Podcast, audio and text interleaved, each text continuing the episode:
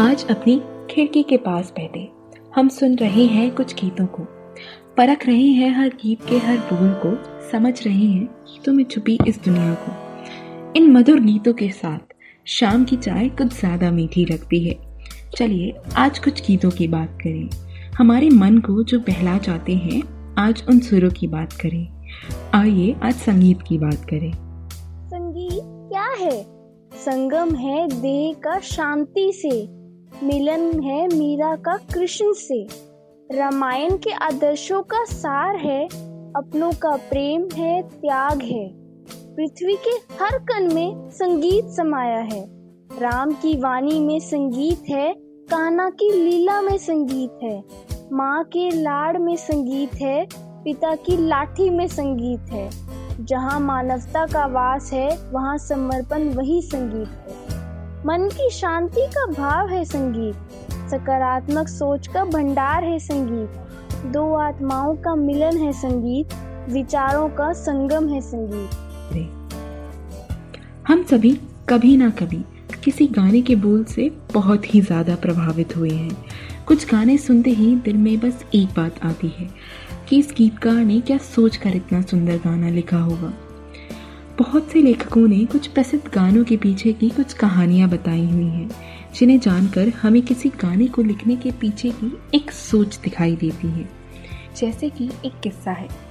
एक बार लक्ष्मीकांत प्यारेलाल, किशोर कुमार और आनंद बख्शी जी एक फ़िल्म पर गाना लिखने के लिए मिले। लक्ष्मीकांत प्यारेलाल और आनंद बख्शी जी काफ़ी देर तक कोशिश करते रहे, पर उन्हें कोई भी धुन या शब्द इतने अच्छे नहीं लग रहे थे कि एक गाना बन जाए।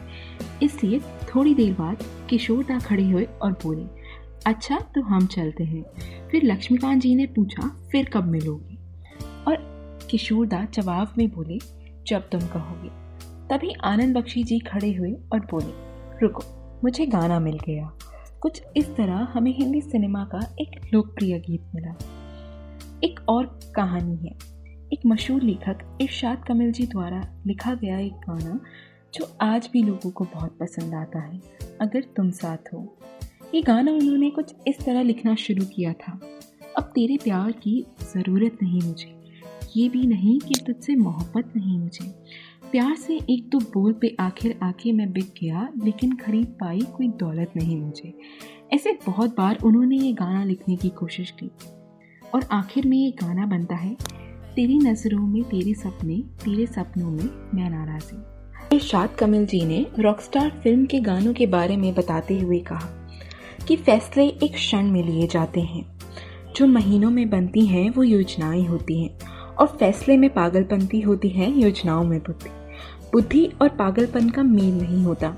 जब वो साडा हक लिख रहे थे, नादान परिंदे लिख रहे थे, या फिर फिर से उठ चला लिख रहे थे, रॉकस्टार एक ऐसी एल्बम थी, जिसके गाने करने के बाद वो लोग सोच रहे कि कर तो लिया है मन का पर क्या वो लोगों तक पहुँच पाएगा? और असल में ये एल्बम उतनी प्रचलित हुई जितना उन्होंने कभी सोचा भी नहीं था। एक पिक्चर में चौदह गाने, और चौदह ही चौदह लोगों ने बहुत पसंद किए। ये अपने आप में एक बड़ी बात है। एक और मशहूर लेखक, समीर जी ने गाने लिखने की कला को लेकर एक बहुत सुंदर बात कही, कि कहीं ना कहीं जो आप जीवन जीते हो, वही लिखते हो।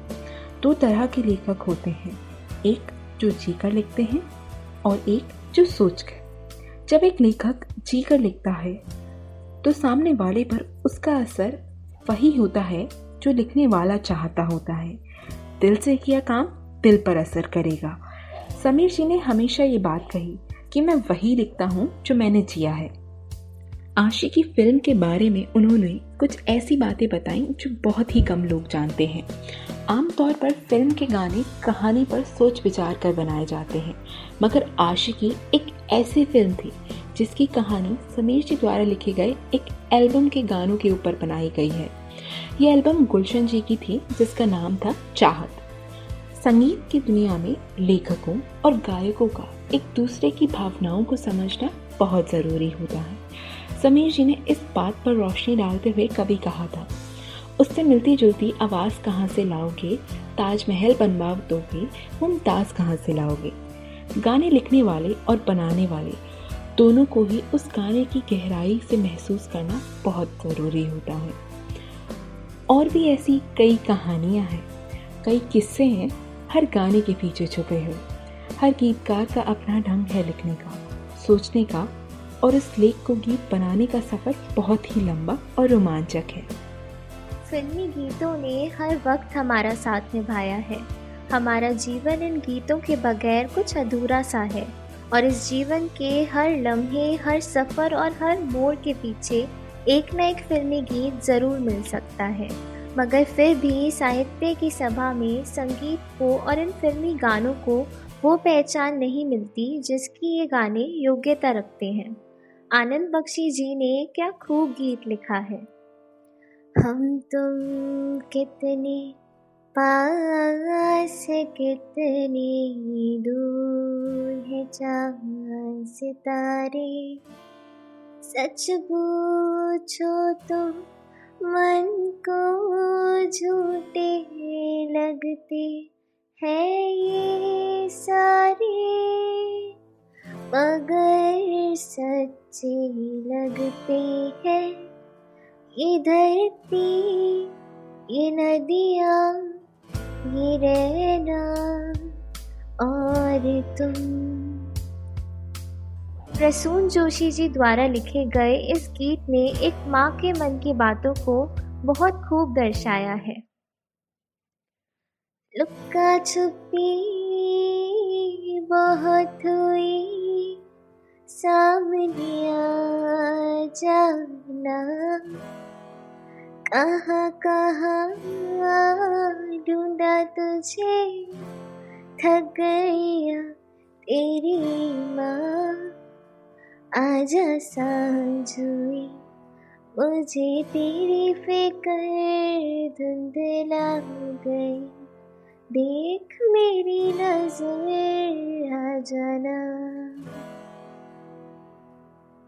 साहित्य के कौन से मापदंड में ये गाने खड़े नहीं उतरते? क्या गीतकारों की कलमें साहित्यकारों की कलमों से अलग है?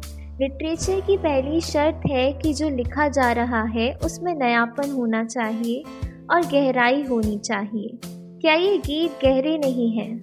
तो क्यों हम ये नहीं मानते कि ये गीत भी साहित्य का एक अहम हिस्सा है? वरुण ग्रोवर जी ने भी ये बहुत सुंदर गीत लिखा है। ये मोह मोह के धागे, तेरी उंगलियों से जाओ कोई तो हटो हना राखे किस तरह गिर हाई सुझे है रोम रोम एक तारा, है रोम रोम एक तारा। जो बादलों में से गुजरे, ये मोह के धागे तेरी उंगलियों से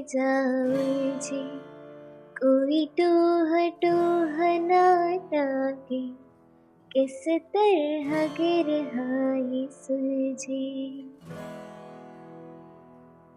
ये हमारा फ़र्ज़ है कि ऐसे गीतों को भी हम वही सम्मान दें जो हम साहित्य को देते हैं। इनको भी बिल्कुल वही पहचान मिलनी चाहिए जो कविताओं और गज़लों को मिलती है। ऐसा नहीं है कि केवल पुराने गानों में ही ये तहजीब और गहराई थी, बल्कि आज भी कई ऐसे गीत बनते हैं जिनमें साहित्य वाला अदब मौजूद है। जैसे कि अमिताभ भट्टाचार्य का लिखा हुआ फ़िल्म धड़क का ये गीत उन्होंने कितना खूब लिखा है। जो मेरी मंजिलों को जाती है, तेरे नाम की कोई सड़क है ना। जो मेरे दिल को दिल बनाती है, तेरे नाम की कोई धड़क है ना। कोई बंधनी जोड़ा उड़ के बाब की गली आऊँ छोड़ के तेरे ही लिए लाऊँगी पिया।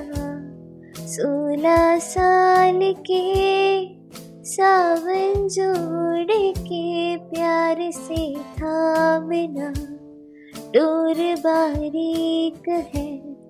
सात जन्मों की पहली तारीख है। हमें इस बात पर गर्व होना चाहिए कि हमारी फ़िल्मों में गीतों का स्तर इतना ऊँचा है। इतने आसान शब्दों में इतने मामले गीत बनते हैं। अगर हम समझने की कोशिश करें तो साहित्य ने तो इन गीतों को इज़्ज़त नहीं दी, मगर फ़िल्मों ने साहित्य को बराबर सम्मान दिया है। ऐसी कई नज़में, गज़लें और कविताएँ हैं, जो लेखकों ने लिखी, पब्लिश हुई और फिर उन्हें फ़िल्मों में गीत बनाकर शामिल किया गया। उदाहरण के तौर पर दुष्यंत कुमार जी की लिखी कविता, तू किसी रेल सी गुजरती है, मैं किसी पुल सा थरथराता हूँ पर मसान फ़िल्म में गीत बनाया गया। ये हमारी ज़िम्मेदारी है कि ऐसे गीतकारों को हम इज़्ज़त दें और उनको वही सम्मान दें जो हम साहित्यकारों को देते हैं, क्योंकि फिल्मी गीत भी साहित्य का एक महत्वपूर्ण हिस्सा है। किसी भी कहानी को एक संगीत के रूप में दिखाया जा सकता है। जैसे कि जब वे मेट फ़िल्म का गाना नगाड़ा एक बहुत ही प्यारी कहानी को गाता है, जिसमें इरशाद जी ने कहानी लिखी थी एक लड़की की, जिसकी शुरुआत कुछ ऐसे थी।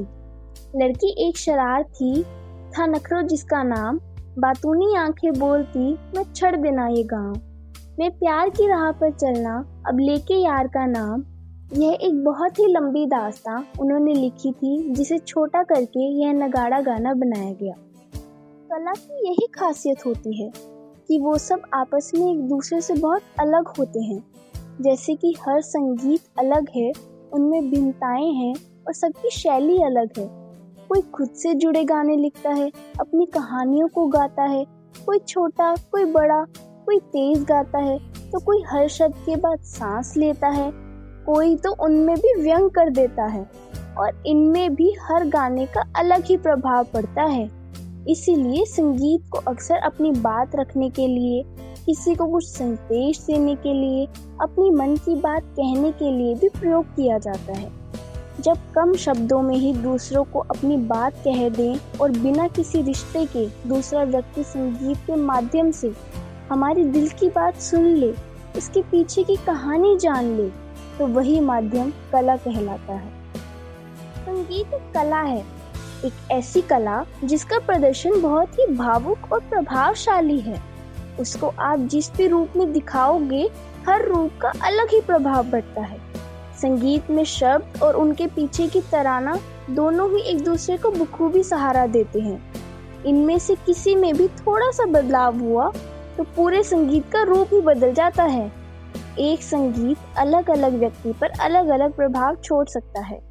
और तो और, संगीत हमारे मनोबल को काबू में रखने की भी क्षमता रखता है।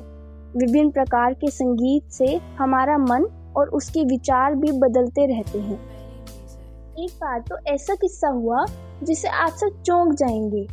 एक गाना था जिसमें गायिका से एक शब्द में गलती हो गई, परंतु फिर भी संगीतकार ने बिना गलती ठीक किए ही गाने की रिहाई कर दी। उन्हें डर था कि जैसा सुर और जादू गाने में अभी आया है, शायद वह फिर ना आए। इस डर से उन्हें ऐसा करना पड़ा। तो यह है संगीत का जादू। इस जादू का हमारे ऊपर कुछ ऐसा गहरा प्रभाव पड़ा है कि आज हम संगीत के बिना नहीं रह सकते। संगीत ने सबके दिलों में अपनी जगह बना ली है। कोई भी वीडियो, फ़िल्म संगीत के बिना अधूरे हैं, उनमें वह मज़ा नहीं रहता। नृत्य भी संगीत के साथ ही अच्छा लगता है। हम हमारी खुशियाँ, गम सब कुछ संगीत से ही मनाते हैं। एक संगीत को खुशी या गम किसी भी रूप में आसानी से ढाला जा सकता है। बस इसीलिए संगीत एक कला है। संगीत सदा ही लोगों के दिलों को जोड़ने का काम करता आया है। देश प्रेम की भावना लोगों के दिलों में कैसे जीवित रखनी है? भाईचारा कैसे जीवित रखना है? इस बात को संगीत ने बहुत अच्छे से समझो कर रखा है। संगीत की एक सबसे उम्दा खासियत यह है कि वह किसी भाषा से नहीं बंधा। आप किसी भी भाषा में संगीत का लुफ्त उठा सकते हैं। और साथ ही कई मर्तबा संगीत भाषाहीन होने के बावजूद भी लोगों का दिल जीत लेते हैं। विश्व में संगीत के ऐसे कई प्रकार हैं, जिसमें किसी भाषा का होना आवश्यक नहीं है। केवल धुन और सुर से ही सुनने वाले का मन मोह लेते हैं। पंजाबी संगीत उमंग बढ़ता है। हरियाणवी, भोजपुरी संगीत नृत्य करने के लिए मजबूर कर देते हैं। संगीत एक देश तक सीमित नहीं है। हमने देखा है दूसरे देशों के लोगों को भी भारत का संगीत सुनना पसंद है और यहाँ के लोगों को बाहर का संगीत सुनना पसंद है। ए मेरे वतन के लोगों, लता मंगेशकर जी का गीत सुनते ही हमारे मन में अलग तरह की ऊर्जा उत्पन्न होती है। स्वतंत्रता दिवस, गणतंत्र दिवस पर शहीदों का सम्मान करना, उनका त्याग संगीत ही याद कराता है। चकदे इंडिया, ये गीत याद दिलाता है कि भारत एक महान देश है। जहाँ संस्कार कन कन में बसते हैं, देश प्रेम का खून रगों में दौड़ता है। जवान भी जब सीमा पर लड़ाई करने जाते हैं या अकेले रहते हैं तो संगीत सुनते हैं। संगीत उनमें वो ऊर्जा पैदा कर देती है, जिससे उनका जोश दोगुना बढ़ जाता है। संगीत वाकई भावनाएँ व्यक्त कराने वाली कला है, और उसकी उदारता या श्रेष्ठ सिद्धि करने के लिए किसी प्रमाण की आवश्यकता नहीं। संगीत केवल मात्र मनोरंजन का ही एक साधन नहीं, अपितु यह मनुष्य की भावनाओं को भी संचालित करता है। यदि आप दुखी या उदास हो और अपना मनपसंद संगीत सुनने का अनुभव करते हैं तो कहीं ना कहीं हल्का महसूस करते हैं। इसी प्रकार कई मर्तबा खिलाड़ी अपने खेल से पूर्व अपने आप को प्रोत्साहित करने के लिए संगीत सुना करते हैं। जैसे एक महान खिलाड़ी, श्री वीरेंद्र सहवाग जी, जो अपने मैच के दौरान अक्सर अपना संयम बनाए रखने के लिए गाना गाते थे। तो इस प्रकार संगीत हमारे मन और हमारी भावनाओं को प्रभावित करता है। संगीत ने ना जाने कितनी बार लोगों को साथ लाने का भी काम किया है। वह किसी समुदाय, प्रदेश में बंद कर नहीं रहता, बल्कि तो समुदाय को जोड़ने में सहायक होता है। इसका उत्तम उदाहरण है भारत और पाकिस्तान। दोनों देशों में मतभेद होने के बावजूद भी संगीत इन दोनों देशों को जोड़े हुए है।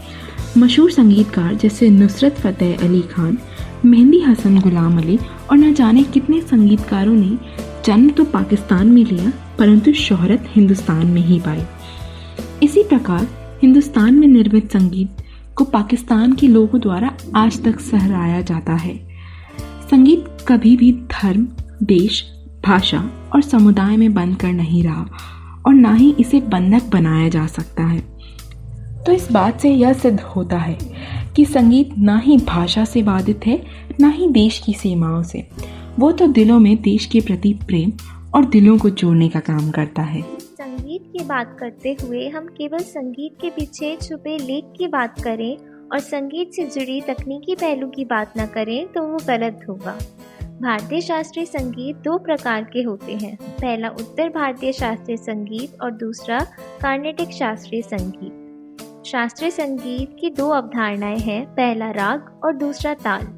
राग व्यक्तिगत स्वरों पर आधारित होता है। सात स्वरों के समूह को सरगम कहते हैं और यहाँ सात शुद्ध स्वरों के नाम हैं, सारे गामा, पाधा, नीसा। पाँच विकृत स्वर होते हैं, कोमल रे, कोमल ग, कोमल म, कोमल ध, कोमल नी। सा और प को अचल स्वर कहते हैं। स का मतलब शर्जा, रे ऋषभ, ग गंधार, म मध्यम, प पंचम, ध धैवत, नी निषाद। हिंदुस्तानी संगीत के तीन प्रमुख सप्तक होते हैं। मंद्र सप्तक, मध्य सप्तक और तार सप्तक। मध्य सप्तक वह सप्तक होता है जिसमें हम साधारण तौर से गाते बजाते हैं। मध्य सप्तक से पहले वाले सप्तक को मंद्र सप्तक कहते हैं। यह सप्तक, मध्य सप्तक से आधा अर्थात मंद्र सप्तक के प्रत्येक स्वर की आंदोलन संख्या, मध्य सप्तक के उसी स्वर की आंदोलन संख्या की आधी होती है। मध्य सप्तक के बाद या आगे वाला सप्तक तार सप्तक कहलाता है। यह सप्तक मध्य सप्तक का दोगुना ऊँचा होता है। हमारी ज़िंदगी में प्राण बनकर उतरा है संगीत। कभी नमक तो कभी गुड़ की तरह ज़रूरी है संगीत। कभी मीठी लोरी तो कभी कड़वी दवा है संगीत। डाल की हर एक चिड़िया की तरह होता है संगीत। अंधेरे रास्ते में रोशनी की एक किरण है गीत। कभी नमक तो कभी गुड़ की तरह होता है संगीत। चाहत हो या ना हो, रहता हमेशा गीत। ज़िंदगी के हर पहलू पर बना है यहाँ हमेशा गीत। छोड़ते जब अपने साथ तो साधक बनता है संगीत।